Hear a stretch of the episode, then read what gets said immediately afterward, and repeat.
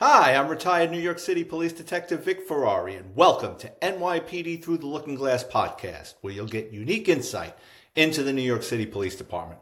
Before we get started, please check out my Amazon author page where you'll find my series of behind the scenes NYPD books for $10 paperback and $2.99 ebook download, including NYPD Through the Looking Glass stories from inside America's largest police department. Fooled you, didn't you?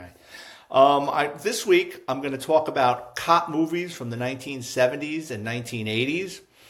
So grab a pen because if you're, I know a lot of people listen to this podcast in other countries, and a lot of people might, may not have heard of these movies. So grab a pen and paper. Uh, I'll start that that in a little bit, but first we'll we'll go to the segment which is current events in New York City. So again, I go to the New York Post, I pull stories up, and I just kind of expouse on them a little bit. So the first one that caught my attention this week is NYP, uh, NYPD, he was NYPD, New York City Mayor Eric Adams keeps at least four changes of clothes in his SUV for photographers, source reveals. Well, what's funny is now Al Sharpton is calling the wardrobe criticism racist.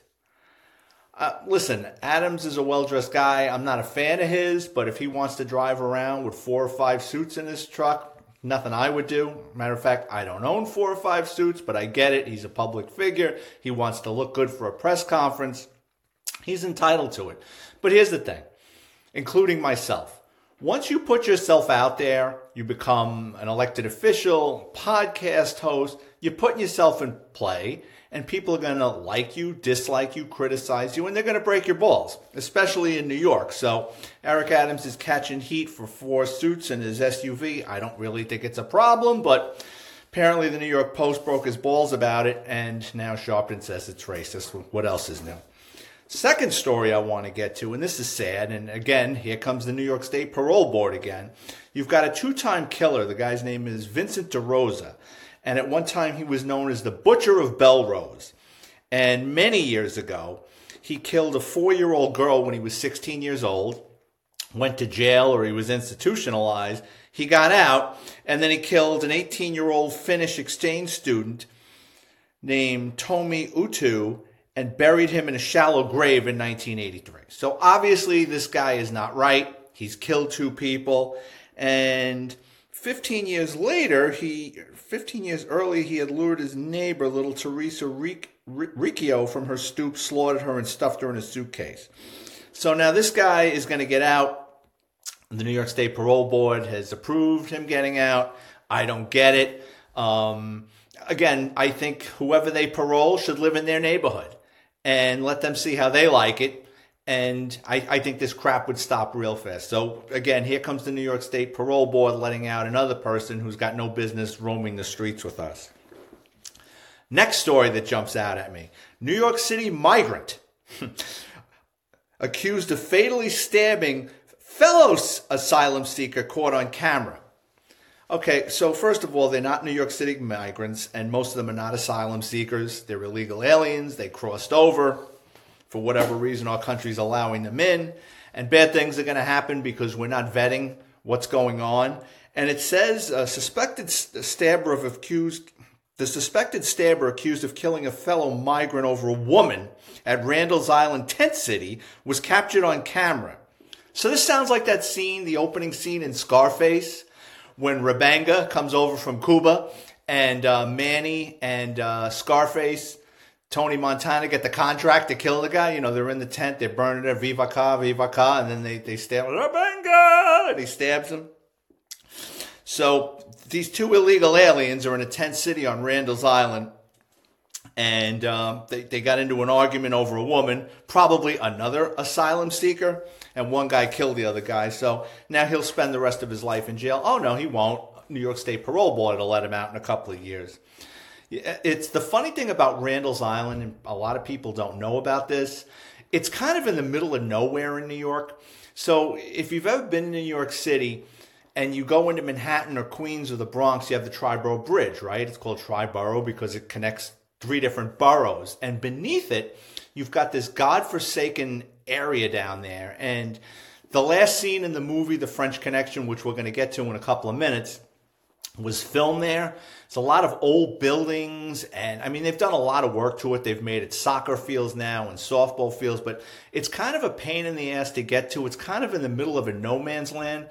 And actually, on that facility, I'm almost positive they have a hospital there. It's that tall building with bars on the window. That's, um, I think it's a state facility for the criminally insane. I'm not sure, but I think that's what that's there for.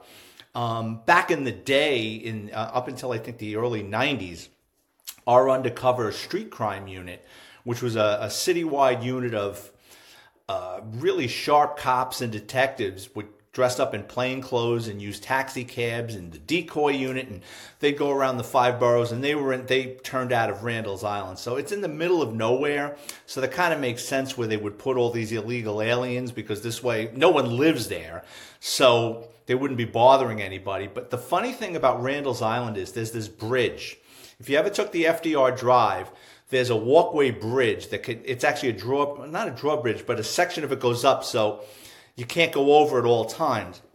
There was a homeless center there for years.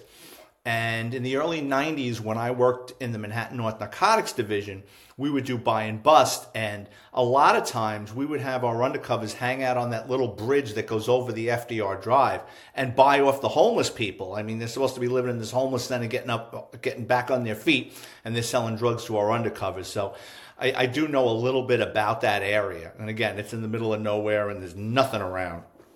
And finally, last but not least, story is a barefoot man was found hanged inside a subway tunnel near Grand Central Station in apparent suicide. And it says the unidentified man was found hanging by the neck by a wire about 100 feet into the number 7 train tunnel south of the busy transit hub at about 5.15 a.m. The thing about the subway, and I, I had a guy on here a couple of weeks ago, uh, Mike DeRose, who was a retired uh, transit detective, transit's an odd thing, man. I mean, there's just so much going on in those tunnels. I mean, you have rodents the size of cats running around down there, and you have a lot of homeless people that, that are down there. They live there or they commit crimes and they go down there and hide for a while. No place I'd want to go. I think I mentioned on this podcast, I had a, a day long training session where they kind of gave us the rundown of what's down there and then they took us into a subway tunnel and I, I don't remember exactly how many feet, but let's just say for argument's sake, like every hundred feet, there's these little alcove cutouts where you can kind of go in so you don't get hit by the train when it comes. Also in there, there's um, every certain amount of feet, you'll see a blue light if the homeless people haven't broken the light or the light didn't burn out. And next to that blue light is a telephone. And that fella telephone goes to, I guess, the central command. And you pick up that phone, it's like the bat phone, it rings and you can you, you identify yourself and they can shut the power off from station to station. But it's only good for about 10 or 15 minutes and if you don't get back on that phone guess what? They're throwing the switch the power's coming back on and good luck if a train is coming. So again there's a lot of nasty things that go on in the new york city subway system. If you're down there if you if you if you go to new york i hear a lot of people oh i want to i want to ride the subway and do yourself a favor. If you're going to ride the subway do not look into the tunnel. You're just asking to get pushed into the into in, onto the tracks by by a homeless person or, or, an EDP, emotionally disturbed person. You want to take the subway, fine. The train's going to come through that tunnel eventually. Always try to keep your back against a wall or an L pillar so no one can sneak up from behind you and push you or, or, or accost you. So just, you know, have your head on a swivel if you're going to ride the train, especially in New York these days. So today we're going to talk about movies from the 70s and 80s, cop movies that were very influential in my life. Um, I mean, first and foremost, Dirty Harry. It didn't take place in New York, but I remember as a kid watching those films and saying to myself, wow, like, cops can really do these things? And it's kind of an eye opener. As soon as you go into the police academy, and the first thing they tell you is, no, you can't do those things. So the first film is the 1971 classic, The French Connection starred Gene, uh, Gene Hackman and Roy Scheider. The movie is about a couple of detectives that broke the French Connection, which was a pipeline of heroin that was coming into New York and into the United States from France. Um, the case actually was done by uh, legendary NYPD detectives Eddie Egan and Sonny Grosso before he, he died. Um, they, they were narcotics back then, they had a lot more leeway and they, they realized that the mob was involved in this. They were purchasing the drugs. It was coming into New York, according to the movie, in vehicles. And once the car came into the United States, they would whack up the heroin and distribute it. There's a, there's probably one of the best chase scenes of all time in that movie between uh, Gene Hackman in, in, a car chasing an above uh, above above subway car on um, on on an L pillar going through Brooklyn. I highly recommend the movie. It's one of my all time favorites. And the best thing about the French Connection is at the end of the movie, no one's happy nowadays, you know, in the movies, the good guy always wins, or you know, it's the end of the movie. They they they bust the case, but the bad guy, the main character, gets away. They get reassigned. No one's really happy, and that that really happens quite a bit. There's a lot of bad blood when you take down a case. I don't want to you know ruin the movie for you guys, but I highly recommend renting or streaming The French Connection by William Friedkin. Now they kind of made a sequel to The French Connection. This is another movie. This is actually one of my all-time favorites too, the 1973 classic, The Seven Ups. And the Seven Ups is based on a true story. You had a gang of Irishmen from supposedly the Westies, which was an Irish gang on the west in the Hell's Kitchen section of Manhattan, and they came up with the idea was they were going to kidnap wise guys, you know, mafia types, and hold them for ransom because they knew there was cash. They, they, would get paid in cash. And they also knew the mob wasn't going to run to the cops. And they were kidnapping guys for a while. And then what happened was they kidnapped Carl, Don Carlo Gambino's son, uh, nephew, Manny Gambino. And something happened. There's were, and they were afraid once he was released, he would go and rat them out. They killed him. And what wound up happening is John Gotti, Angelo Ruggiero, and this guy Gallione were given the contract to go and kill these these Irishmen that had had the audacity to kidnap Don Carlo's uh, nephew. But the movie kind of parallels that because the opening scene in the movie is you've got guys kidnapping people and then there's there's an exchange of money but what what's going on in in the 7 ups is you've got the cops there's there's three fra- factions going on you have the mob wondering who's kidnapping their guys you have the cops who kind of know what's going on, but they really don't. And then you have the bad guys that are running around kidnapping these mob guys. It's a really good movie. It's filmed in the Bronx, Manhattan, and Brooklyn. It's got that 1970s grit to it. There's another that that movie actually the car chase scene in that movie I, I think is better than the French Connection. It's a great movie. You can get it on um, you can get it's it's probably on Netflix. It's probably definitely on Amazon Prime. I mean, I know a lot of the people listen to this podcast live overseas, but see, check out the Seven Ups. It's a really good movie, and that's another one of those movies where at the end no one's really happy, and the music score is excellent in it, just like the French Connection. Then another cop movie that I really enjoyed. I think it came out in 1974. It's called Cops and Robbers, and it's with Joe Bologna and Cliff Gorman. And the funny thing is, like how life imitates art because years later you had the mafia cops in Brooklyn, I'll explain. So in the movie Cops and Robbers, you have a patrolman working in a precinct, he's just a street cop, and his buddy is a detective, and they carpool back and forth, and they're in their late 30s, and they're talking about retirement, and do I have enough money to retire? And they come up with the bright idea that, you know, you know, we're cops, we have badges, we, we know the city, we have access to things. We could pull off a score and then retire. So what they wind up doing is they, they hook up with a mob with a mob uh, capo who who I who calls himself O'Neill, which is ironic because the underboss of the Gambino crime family was this guy Aniello Dellacroce, who's who used to give the name O'Neill when he was arrested. So I'm guessing that's where they got it from.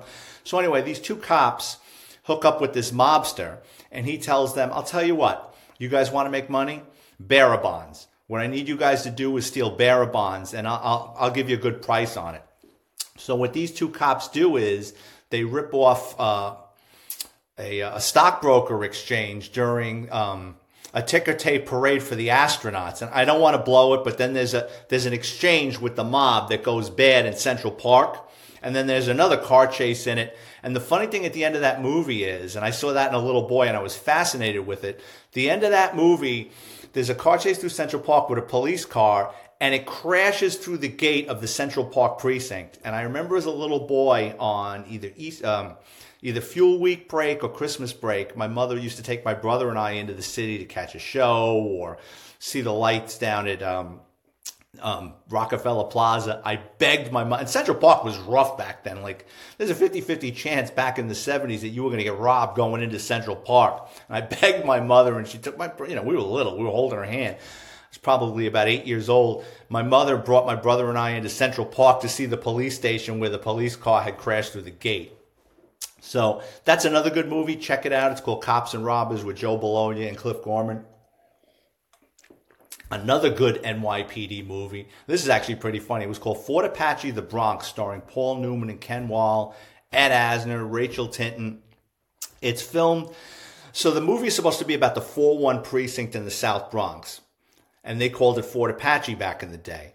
But by the time they went to film this movie, which was probably about 80 or 81, it was all burnt out. They used to call Fort Apache Little House on the Prairie. So what they wound up doing was filming the movie in the 4-2 precinct, which was my station house. Now I came along later and I was just fascinated. I couldn't believe I'm in this building where one of my favorite movies is in. And basically that movie shows about there's police corruption, a lot of drugs.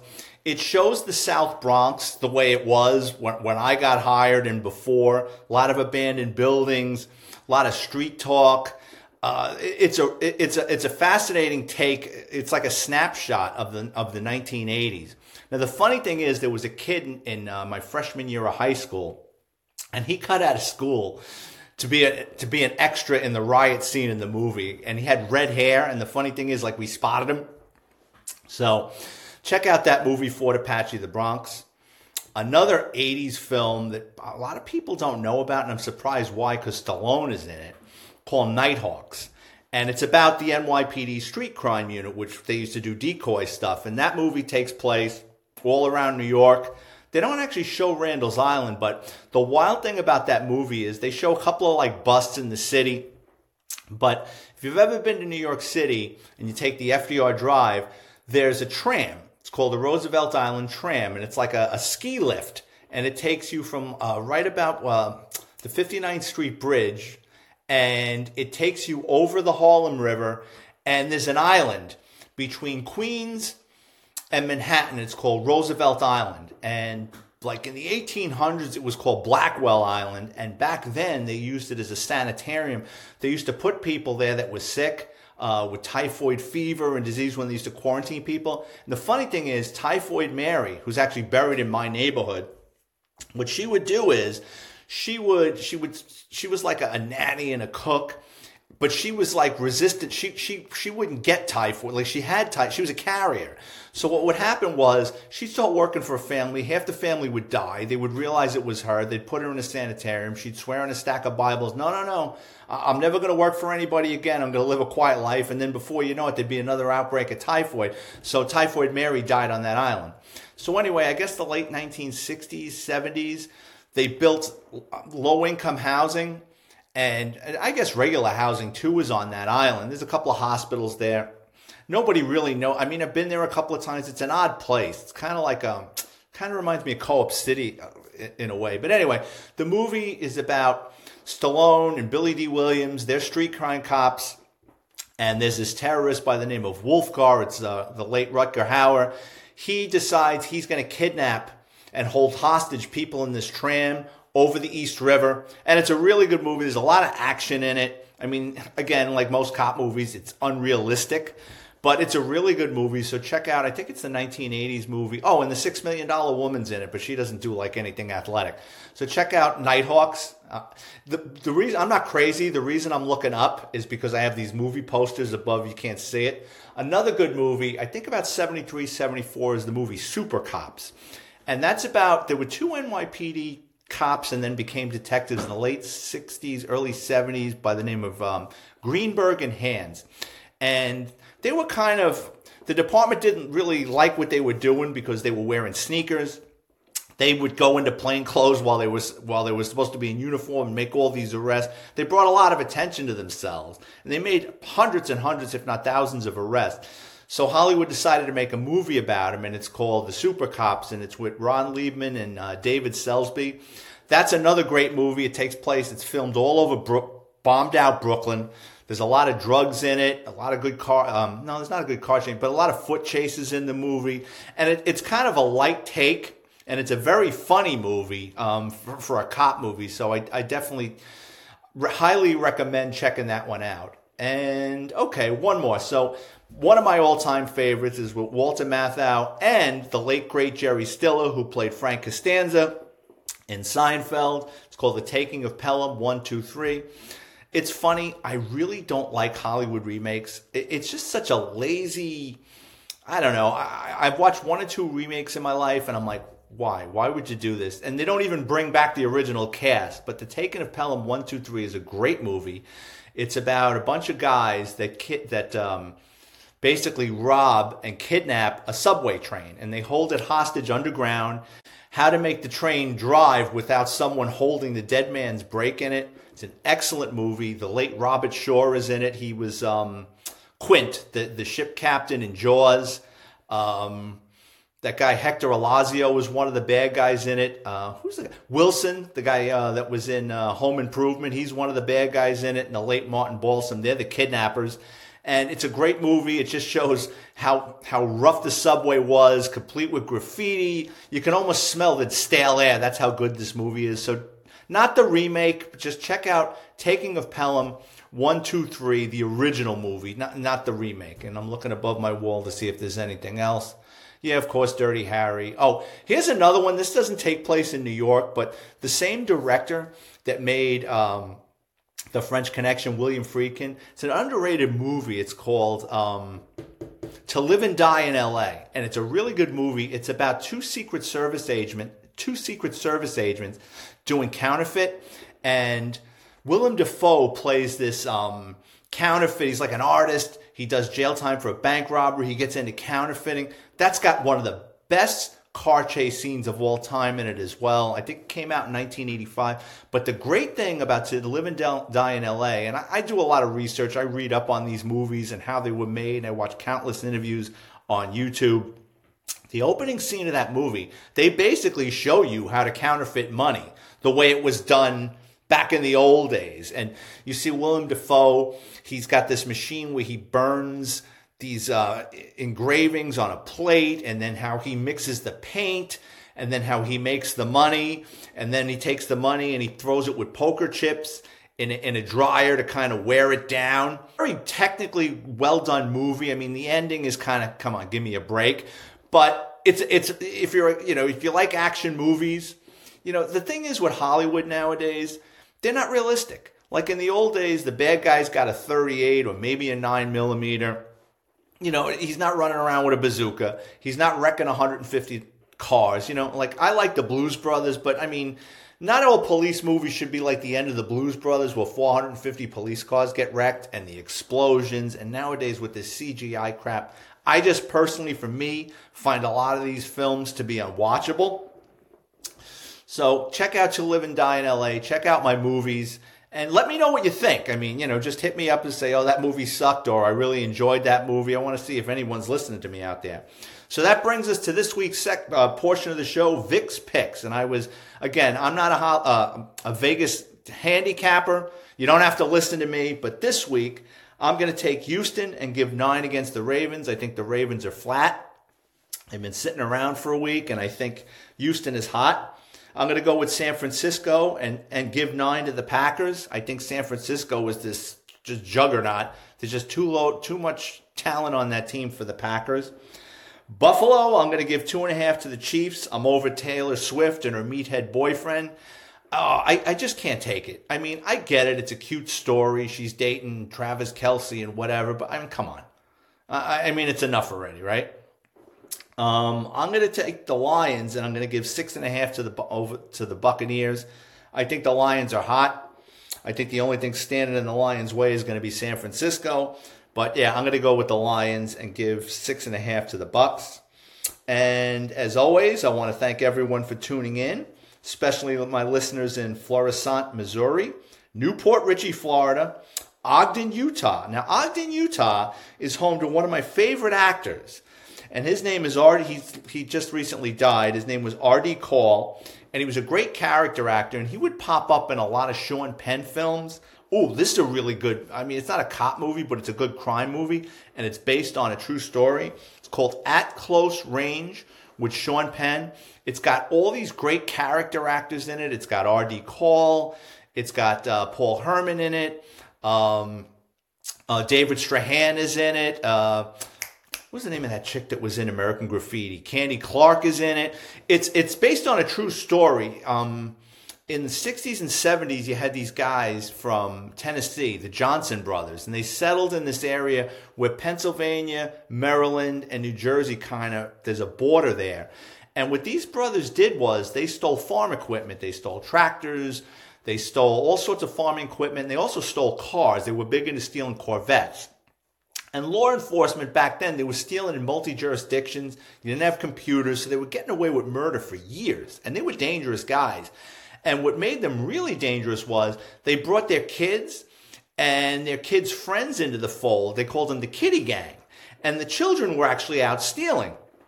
Well, when they figured out that they were convening a grand jury to indict these guys and put them in jail, these brothers, the Johnson brothers, like three or four of them, Norman, Bruce, I can't think of the other one, um, they decide the kids are going to be a loose link and they start killing them and burying them on the farms where they're stealing these tractors, these tractors and farm equipment. So the movie's called At Close Range. It came out in 1986. It is based on a true story. There's actually a really good book about it. Maybe one week I'll do um, a segment because I'm, I'm a huge collector of true crime books.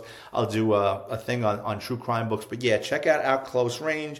And R.D. Call was also in a great movie with um, the great Gary Oldman and Sean Penn called State of Grace. That's about the Westies on the west side of Manhattan in Hell's Kitchen. Really good movie. I highly recommend it. Uh, where else am I? Oh, and uh, and thank you for those of you in Lakeland, Florida, home to the man, the myth, the legend, Grady Judd.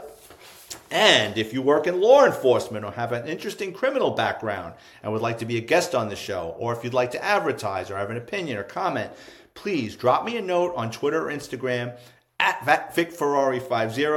And if you've enjoyed the content, please check out my Amazon author page. Type in my name, Vic Ferrari like the car, where you'll find all my my behind the scenes NYPD books, including NYPD Law and Disorder. And thank everyone. I want to thank everyone for tuning in. And hopefully, I'll see everybody next week. Have a good week, everybody. Bye bye.